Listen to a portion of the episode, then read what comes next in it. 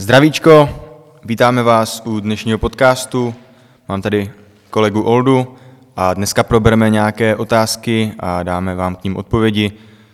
Lidi se nás často ptají na různé témata a podobně, tak dneska probereme asi tři takové první, co nás napadly. A chtěl bych vás už teď vyzvat k tomu, aby když máte nějaké otázky, ať už se to týče cvičení, pohybu obecně, regenerace stravy a podobně, tak to klidně do nás sypejte, my si to budeme všechno evidovat, zapisovat a postupně vám budeme odpovídat na vaše časté otázočky. Yes.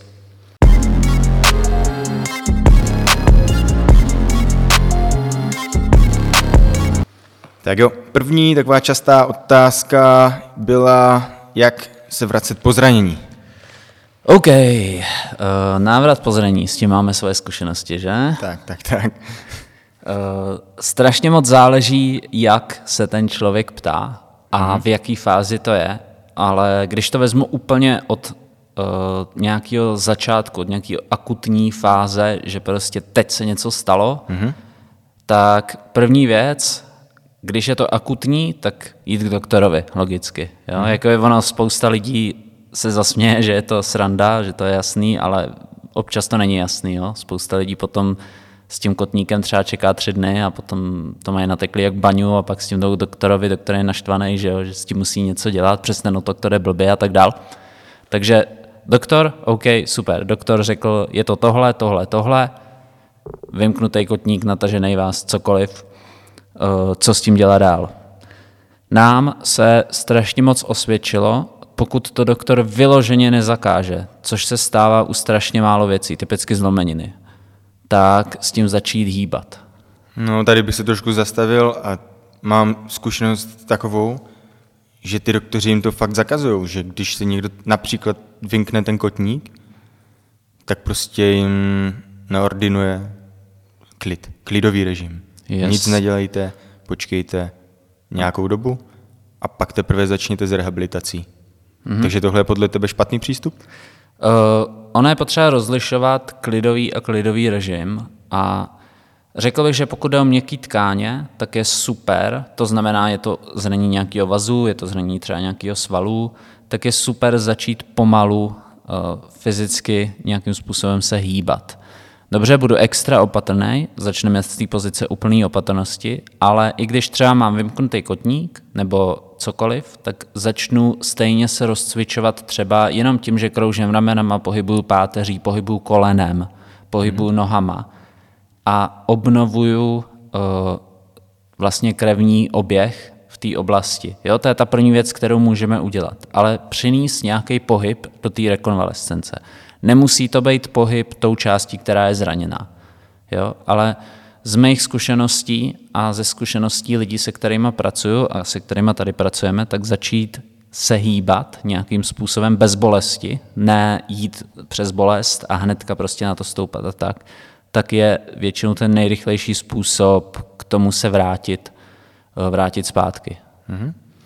Tak pojďme si rozebrat jeden nějaký konkrétní příklad, a to je třeba ACL, natržení vazu, urvání vazu, tak dejme tomu, jsi člověk, který prostě chodí trénovat něco, špat, chodí cvičit a hýbat se a prostě se ti na tréninku stane to, že se ti urve vaz. Tak co bys dělal, jako, nebo co bys doporučil takovému člověku úplně od začátku až po nějakou tu rehabilitaci, až po vrácení se do svého standardního tréninkového tempa?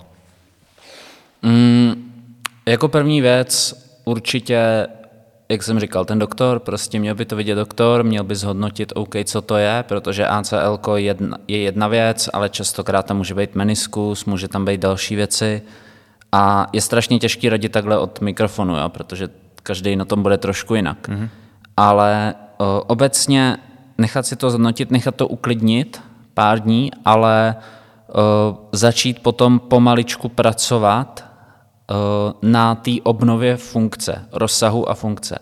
A pro někoho to může být, že třeba týden je to fakt zlý, pro někoho to může být pár dní, ale už v té době prostě, jak jsem říkal, hýbat se, eh, rozhýbávat třeba vršek těla, nějaká lehká fyzická aktivita, která nezatěžuje to koleno. Jo? To znamená, i když třeba jenom sedím a pohybuju nohou nebo tak, tak to může pomoct v té rekonvalescenci.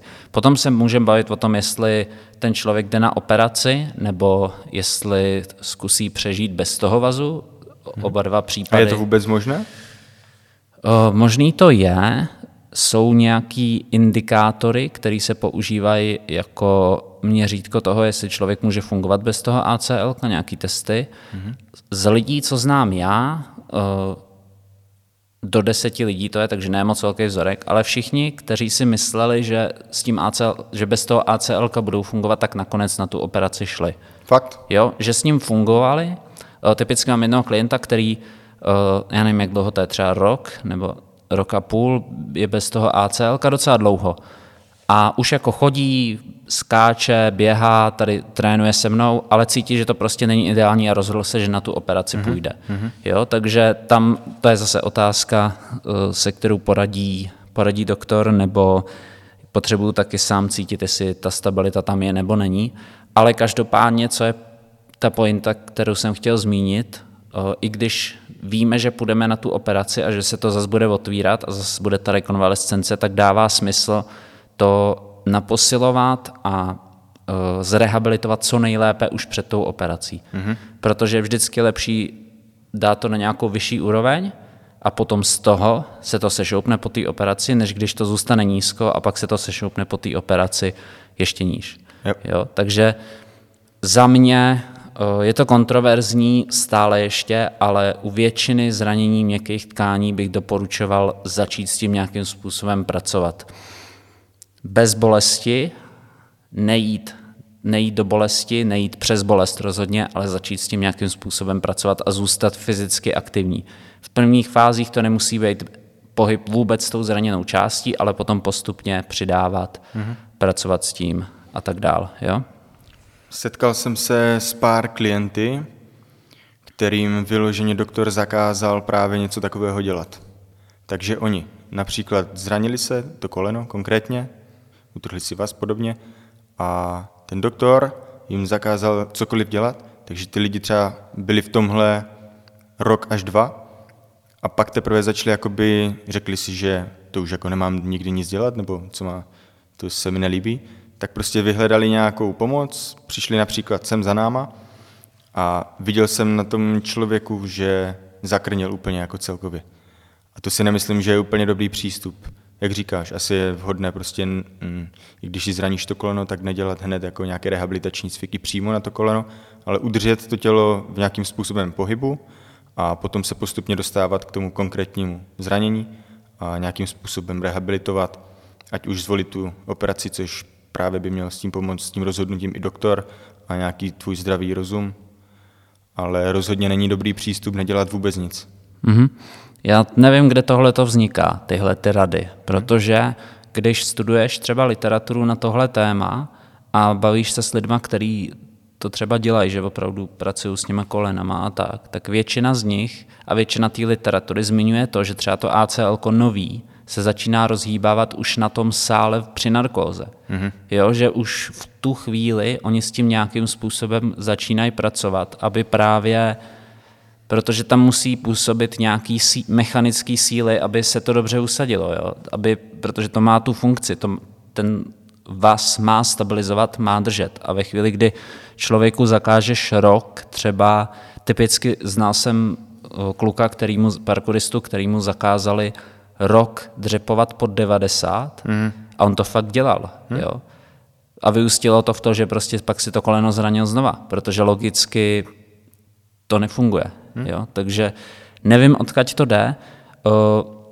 Zas chápu třeba situaci doktorů, že oni se dostanou i k pacientům, kteří jsou fakt mimo. Jo? Že tam přijde člověk a oni mu řeknou, a kdyby mu řekli, tak to lehce rozcvičujte, tak ten člověk druhý den půjde do práce a hmm. bude dělat na 100%. A pak, ale vy jste říkal, že s tím můžu hejbat. Hmm. Hmm. Jo? Takže to chápu úplně, že ta opatrnost je na místě. Tak, tak. Ale těžko říct, odkud to jde, no. ale z našich zkušeností, pokaždý, když jsem s něčím začal hejbat a bylo to, bylo to koleno, eh, byly to kotníky, byly to záda, tak se to vždycky zlepšovalo. Jo, nikdy jsem se nedostal do toho, že bych se začal hejbat a najednou se to radikálně zhoršilo. Jo? A většinou tam si myslím, že i ten pocit hraje roli. Jo? Že pokud máš něco zlomeného, třeba, tak fakt s tím nechceš hejbat. Jo? To cítíš, že s tím nechceš hejbat, to tělo hmm. tam nechce jít, ale naopak, když máš třeba zatuhlý kotník, protože si ho měl vymknutý, tak úplně cítíš, že bys potřeboval tak mm-hmm. jako to trošku rozhýbat. Jo? A to si myslím, že je dobrý se na tyhle ty pocity trošičku spolehnout a jak říkám, pohyb, pohyb, pohyb. Jo? To je to zranění. Pohyb, pohyb, pohyb, práce, práce. Pohyb, pohyb, práce, práce. Určitě je vhodné samozřejmě vyhledat nějakou pomoc, ať už při té rehabilitaci prostě Dneska už je spoustu možností si to nastudovat sám a dělat to prostě nějak individuálně, ale rozhodně je lepší najít někoho, kdo s tím má zkušenost, aby vám pomohl.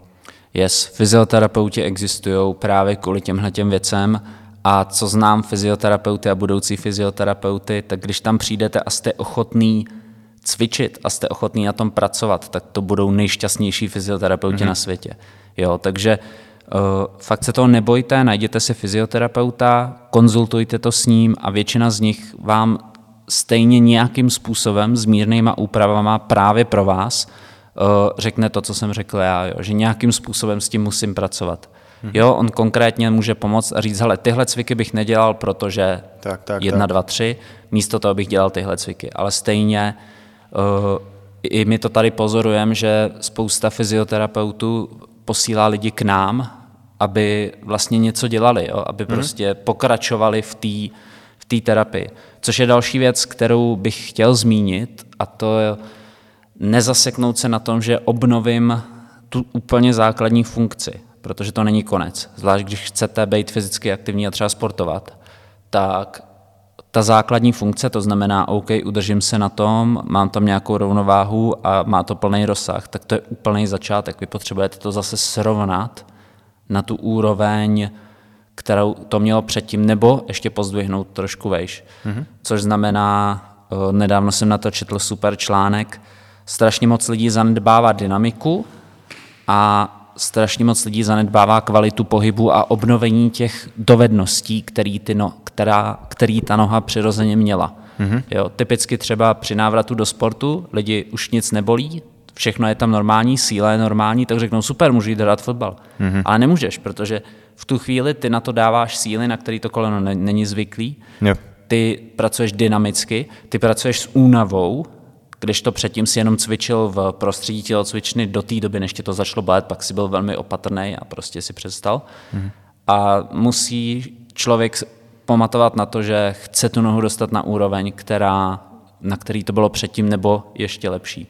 Hmm, takže ta rehabilitace by, protože většinou ty, to cvičení rehabilitační vypadá tak, že je to pomalý, plynulý pohyb, dostáváš se postupně do toho rozsahu, který si ztratil a podobně. A jakmile se ti to podaří, tak to není konec, ale měl bys tam přidat i nějakou dynamickou část a podobně, ať ta funkce se dá využívat vlastně v, i v, jakoby v těch dalších věcech. Mm-hmm. Stejně, jako, stejně opatrně jako u té mm-hmm. uh, pomalé práce. Ta pomalá práce má svůj důvod a má svoje místo a pak má svůj důvod a svoje místo dynamičtější práce postupně víc, víc, víc a víc. Ale nemá smysl říct si, ty jo, já jsem se zranil při skoku nebo při, do, při došlapu ve fotbale, tak to hmm. už nikdy nebudu došlapovat. Hmm. Bude, budeš prostě došlapovat, že jo.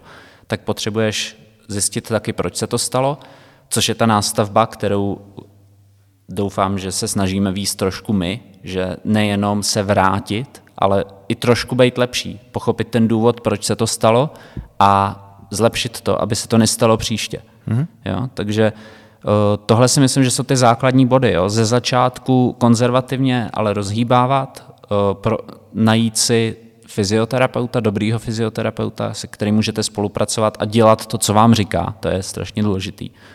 A potom nezapomenout, že když skončí častokrát práce toho fyzioterapeuta, což si myslím, že je docela velký problém dneska, že spousta fyzioterapeutů, když jsou třeba v rámci nějakého poúrazového odpojišťovny, tak oni fakt mají přesně daný, do mm-hmm. které chvíle můžou pracovat. A je to většinou, když se obnoví ten rozsah mm-hmm. a jako už to nebolí. Jo? Takže, ale tam právě tam by měla začít ta další práce. Jo? Takže na to si dávat bacha, no. Tři základní takhle body, no. Mm-hmm. Tak jo. Další častá otázka, co se objevuje, ať už u nás tady v tělocvičně, nebo prostě ji slýcháváme, tak je, co dělat bezprostředně po tréninku. Mm-hmm. Klasika, protein 30 minut. Banán a protein.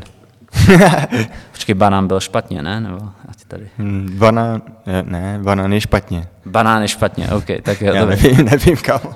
Banán si myslím, že je úplně jedno, když si dáš. Můžeš si dát i v pauze při tréninku. Uh, pozor, pozor, pozor. OK, tak asi jste poznali z, našího, z našeho chování, že to není úplně uh, tak, jak to vypadá.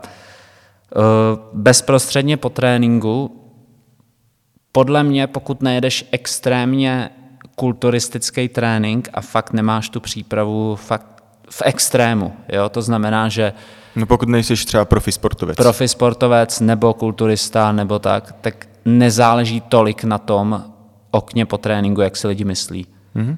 Jo, že to udělá pár procent, ale mnohem víc udělá celkový životní styl a strava a častokrát tam jsou velký, velký nedostatky. Mm-hmm. Jo, takže řešit, jestli si dám po tréninku protein 10 minut nebo 20 minut, nebo jestli si ho dávám v pauze, což všechno na elitní úrovni má svoje jako mm-hmm. opodstatnění, a, ale prostě nemít dostatek proteinu ve stravě, tak je úplně zbytečný, protože ty sice jako získáš ty 3%, ale ztratíš těch 60 předtím nebo potom. Mm-hmm. Takže eh, co dělat bezprostředně po tréninku, podle mě, pro normálního člověka záleží, co trénuješ, ale strašně se mi líbí nějakým způsobem uvolnit svaly a uvolnit uh, fascie, prostě to tělo jakoby dorozhýbat.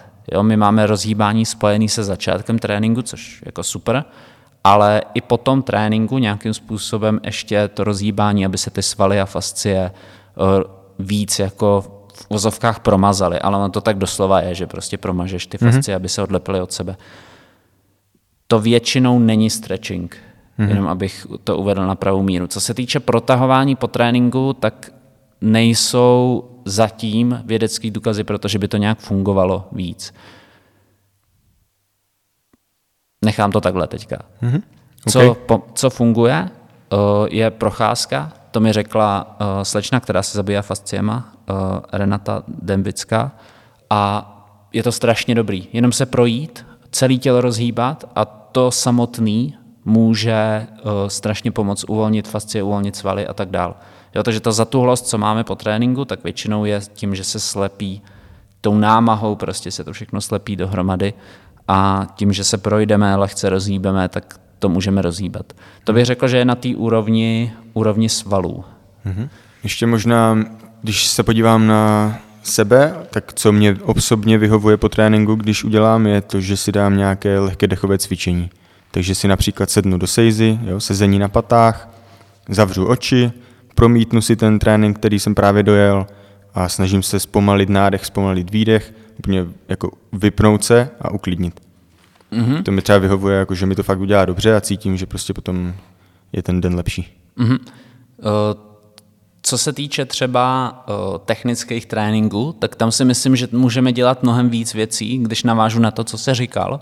Když nám jde o to, aby nám rostly svaly, aby jsme nebyli moc zničený, aby jsme se dobře rozhýbali a tak, tak uklidnit se, mít nějaký ten přechodový rituál, pro to to může být sejza, pro někoho to může být procházka, může to být i ten stretching. Já bych ten stretching mm-hmm. nezatracoval uh, z toho důvodu, že to je právě ta chvíle, kdy si sedneš, mm-hmm. uklidníš dech a jako nějak s tím tělem pracuješ. Není to úplně to nejlepší, co můžeš dělat, ale pokud to funguje a máš z toho příjemné pocity, tak jako proč ne, jo? Ale mít ten přechodový rituál. Co se týče třeba technických tréninků, kdy se něco učíš nebo na něčem pracuješ, tak podle mě je super, jak ty si říkal, představit si ten trénink a udělat tu vizualizaci. Já třeba v grapplingu strašně rád si sednu a jenom přemýšlím nad tím, co jsem udělal špatně mm-hmm. jo, a co bych měl udělat líp. Jo. jo. A až budu věci dělat dobře, tak možná budu někdy přemýšlet nad tím, co jsem udělal dobře, ale uh, umožní ti to vydechnout a zase si to projít mentálně, což si myslím, že je taky super věc. Mm-hmm. My jsme to měli jako takový rituál, když jsem chodil na kung fu, tak od tam to právě mám do, do dneška. Že právě jsme po tréninku si všichni sedli jakoby do kruhu, do sejzy, trenér řekl zavřete oči a projeďte si celý trénink, co jsme dneska dělali co se vám povedlo, z čeho nemáte dobrý pocit, vydýchejte se a tím končíte. Takže mi to přijde jako fajn, že si tak právě tou vizualizací projedeš i ten svůj trénink, že, se tom, že to ne, nekončí, dojel jsem trénink, seru na to, jdu pracovat, ale že je ještě dobré se jako nad tím pozastavit a prostě dojet si to i v hlavě. Mm-hmm. Co se týče té tý stravy, mm, tam nevím, jaký na to máš názor. Podle mě základ je, když máš vychytanou stravu obecně, máš dostatek bílkovin ve stravě, mhm. dostatek mm-hmm. energie, tak jako hobík to nemusíš tolik řešit. S tím tak souhlasím, no. Jako vyloženě, když nejseš profi sportovec, anebo když nejseš kulturista, nebo někdo, kdo fakt jede hardcore věci a musí si to držet, jako aby měl nějaké výsledky jako extrémní, tak tam je to asi úplně o něčem jiném. A pokud jsi běžný člověk a prostě chodíš trénovat rekreačně a protože tě to baví, tak tu stravu jako bezprostředně po tréninku bych asi úplně jako nutně neřešil, že to není něco nezbytného. Yes. Spíš jako dodržovat pitný režim v průběhu toho tréninku, to si myslím, že je daleko důležitější. Obecně i v průběhu dne prostě hodně pít vody. A tak no. A to, že to jestli tam pošleš prostě po tréninku protein nebo nějaké esenciální aminokyseliny a máš z toho dobrý pocit, tak to samozřejmě není špatně, že Yes, to je zase o tom, že uh, máš nějaký rituál a hmm. může ti to pomoct, může ti to pomoct cítit se líp a v tom případě jako OK, ale není to tragédie, když se to nestane. Protože mně přijde, že spousta lidí má pocit, že když nedodrží úplně přesně ty věci, že si nedají ten mm-hmm. protein nebo ty EAčka, nedají si uh, já nevím, stretch, takže ten trénink byl zbytečný. Jo, jo. Ale pro většinu lidí fakt to, že tady přijdete a trénujete, tak je to, co chcete udělat. A když potom se budete projít, když si potom dáte něco malého na jídlo, nebo když udržujete vysoký hladiny proteinů, abyste prostě regenerovali, tak je to super. Jo? Ale ten trénink sám o sobě uh, je to důležitý. Jo? Takže zase neby, nemít z toho úplně, úplně velkou hlavu. Mm-hmm. Otázka číslo tři, poslední, na kterou dneska odpovíme, nebo řekneme náš názor, tak je, jestli striktně dodržovat opakování a pauzy v průběhu tréninku, a nebo to je podle pocitu. Bang. Nikdo tady nedodržuje pauze, dívám se na vás, Strength Division pokročilý. To nemusí být jenom lidi od nás, víš co. Ale... Já stejně se na vás dívám. ok, uh, co se týče tohoto, myslím si, že je důležitý mít strukturu v tréninku a je super nemít úplný chaos, protože úplný chaos funguje chvilku, ale potom za prvý to člověka přestane bavit a za druhý to nemá tak dobrý výsledky. Bavím se o silovém tréninku tak, teďka, tak, tak, jo? to je podle mě do, dobré rozlišit, jako jaký typ tréninku jedeš. To znamená, když chceš rozvíjet maximální sílu, tak je strašně důležité ty pauzy dodržovat. Má to prostě svůj význam a bez, nich, bez toho to nefunguje. Takže pokud třeba cvičíte pravidelně dlouhodobě a na tento de- detail vůbec nedbáte a nemáte progres, jaký očekáváte, tak to může být klidně i tímto. Protože to hraje fakt velkou roli. Mm-hmm podstatě, když to úplně zjednoduším, tak sval sbírá energii různýma způsobama podle toho, jak moc ho zapojujete, jak moc velkou sílu potřebujete. A ta energie, kterou potřebujete na velkou sílu, tak samozřejmě trvá dlouho vybudovat. Jo, ty zásoby uh, eh, ATP ve svalech. Takže ta pauza není o tom, že vy byste se flákali, ale je to o tom, že vy sbíráte síly na to, abyste byli schopni opět vyvinout maximální kontrakci. Jo, takže na to je potřeba, potřeba fakt dbát a doslova se okrádáte o výsledky, když ty pauzy nedodržujete. Teďka je otázka, tam je nějaký rozsah, jo? je to 2,5 až 5 minut a tak dál. Všichni známe ten vtip o powerlifterech, co si dávají šlofíka mezi sériemi. Mm-hmm. A jasně, když už cítím, že jsem ready a vím, že podám ten maximální výkon, tak to může být trošku kratší. Mm-hmm. Ale je potřeba tam ty pauzy mít a pracovat s tím. Myslím si, že nedodržo, nedodržování pauzy je ten zásadní problém, kvůli kterému třeba lidi nemají uh, nemají výsledky. Ať už v tom mikroměřítku, v tom tréninku, tak v tom makroměřítku, že si neodpočinou dostatečně mezi tréninkama. Mm-hmm. Yes. Zase, když tak nad tím přemýšlím, tak existují různé typy tréninku, kde, na to není, kde to není až tak podstatné. Jo, třeba u kondičního tréninku, kdy chceš fakt jako rozvíjet nějakou mm, kondici, chceš se fakt zapotit, chceš prostě vydat ze sebe maximum energie, tak tam naopak je žádoucí, když ty pauzy jsou fakt vyloženě krátké, yes. nebo vůbec, a jedeš prostě v kuse bomby. Yes. Takže a asi... dodržuješ pauzy, dodržuješ krátké pauzy, hmm, jo? Hmm. nebo spíš tam je to o tom, že dodržuješ ty pauzy druhým směrem, že to není, že se nutíš odpočívat, ale nutíš se jet, jet hmm. víc a víc. Jo? Takže z hlediska pauz si myslím, že je dobrý, dobrý s tím pracovat, protože ty pauzy vlastně určují i jaký trénink to bude. Mm-hmm. Jo, když si vezmeš lehkou váhu a pojedeš hodně rychle a hodně velký objem, tak budeš trénovat svalovou vytrvalost. Ale když tam budeš mít dlouhý pauzy, tak to zase nebude tak účinný, jako kdybys to dělal super rychle za sebou. Mm-hmm. Já myslím, že jsme řekli what's up. Ne? Opakování. Jo, ještě opakování. Já okay, si myslím, okay. to je docela dobrý dotaz, který či, slyším často, jak je to s počtem opakování, jak je to se selháním a tak dále. Jo. A tady si myslím, že je dobrý o tomhle něco říct, mm-hmm. protože uh, je to zase tréninková modalita, která určuje, jakým způsobem se tělo bude adaptovat. Uh, první věc, měli bychom pochopit, jak fungují jednotlivé ty adaptační zóny a jak je to spojené s počtem opakování a váhou. My jsme se tady bavili o síle a síla znamená velmi zjednodušeně vysoká váha, vysoká intenzita a relativně málo opakování. Jo, typicky vezmeš si prostě nadřep 100 kg a zvedneš to pětkrát. Jo, a kdybys to musel zdvihnout šestkrát, tak to zdvihneš, ale po sedmi už ne. To je mm-hmm. typický trénink maximální síly. Jo? A je potřeba pochopit, že ty opakování nejsou jenom jako super předepsaný, ale je to nějaký rozsah. Jo? Takže maximální síla může to být 3 až 5, jo? nebo 1 až 5. Potom se dostáváme do těch dalších rozsahů, kdy máš třeba hypertrofii a tam zase typicky potřebuješ aspoň 10 opakování. I třeba s menší váhou, pěkně procitovat ten sval a pracovat na tom, aby prostě si měl ty svaly větší, aby si vybudil tu adaptační odpověď na hypertrofii. Mm-hmm. Jo?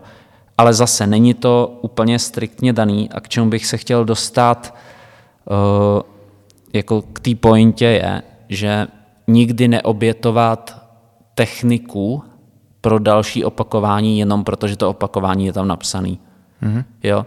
Což si myslím, že tady se snažíme jako dodržovat. Prostě když tam mám napsaných 10 split squatů a u devátého už vím, že to není dobrý, tak jich udělám 8 Jo? A buď si vezmu lehčí váhu, anebo prostě jich udělám 8. Je to mnohem menší o, jako oběť, než když dojedu těch 10 a ty poslední dva budou fakt blbou technikou, koleno mi střílí dovnitř a tak.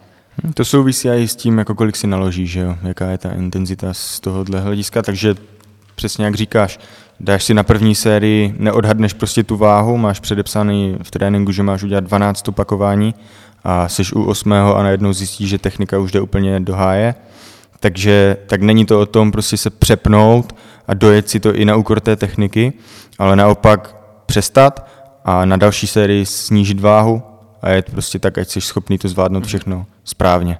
Yes. Tady si myslím, že je to dobrý místo pro ten pocit.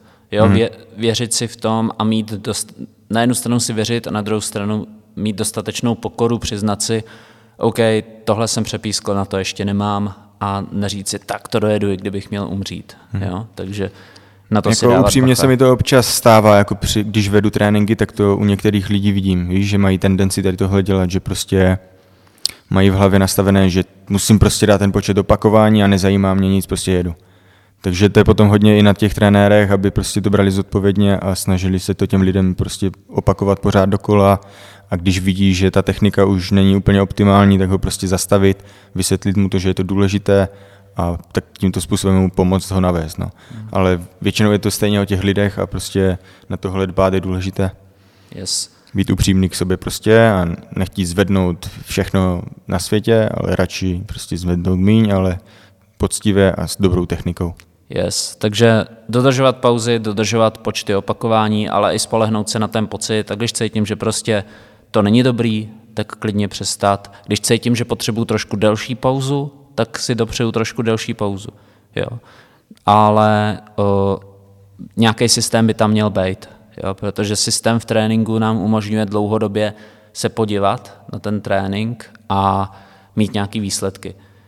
Pokud se chcete jenom udržovat a prostě nějak se hejbat, tak si myslím, že to není tak zas až tak důležitý. Ale i tak prostě nějaký systém nám umožní jít k nějakým cílům a umožní nám to pracovat na věcech uh, přes další časový období. Mhm. Dobře. Otázky byly zodpovězeny. Vemte si z toho, co uznáte za vhodné. A pokud máte nějaké další otázky, tak to do nás sypejte. My určitě rádi na všechno odpovíme. Budeme to pravidelně nahrávat, natáčet, takže se nebojte na, ptát prostě na cokoliv vás napadne. Budeme moc rádi. A sledujte nás, čekujte tento podcast, sdílejte to, dávejte likes and followings a my budeme moc rádi. Vidíme se zase příště u dalšího dílu. Mějte se. Čus.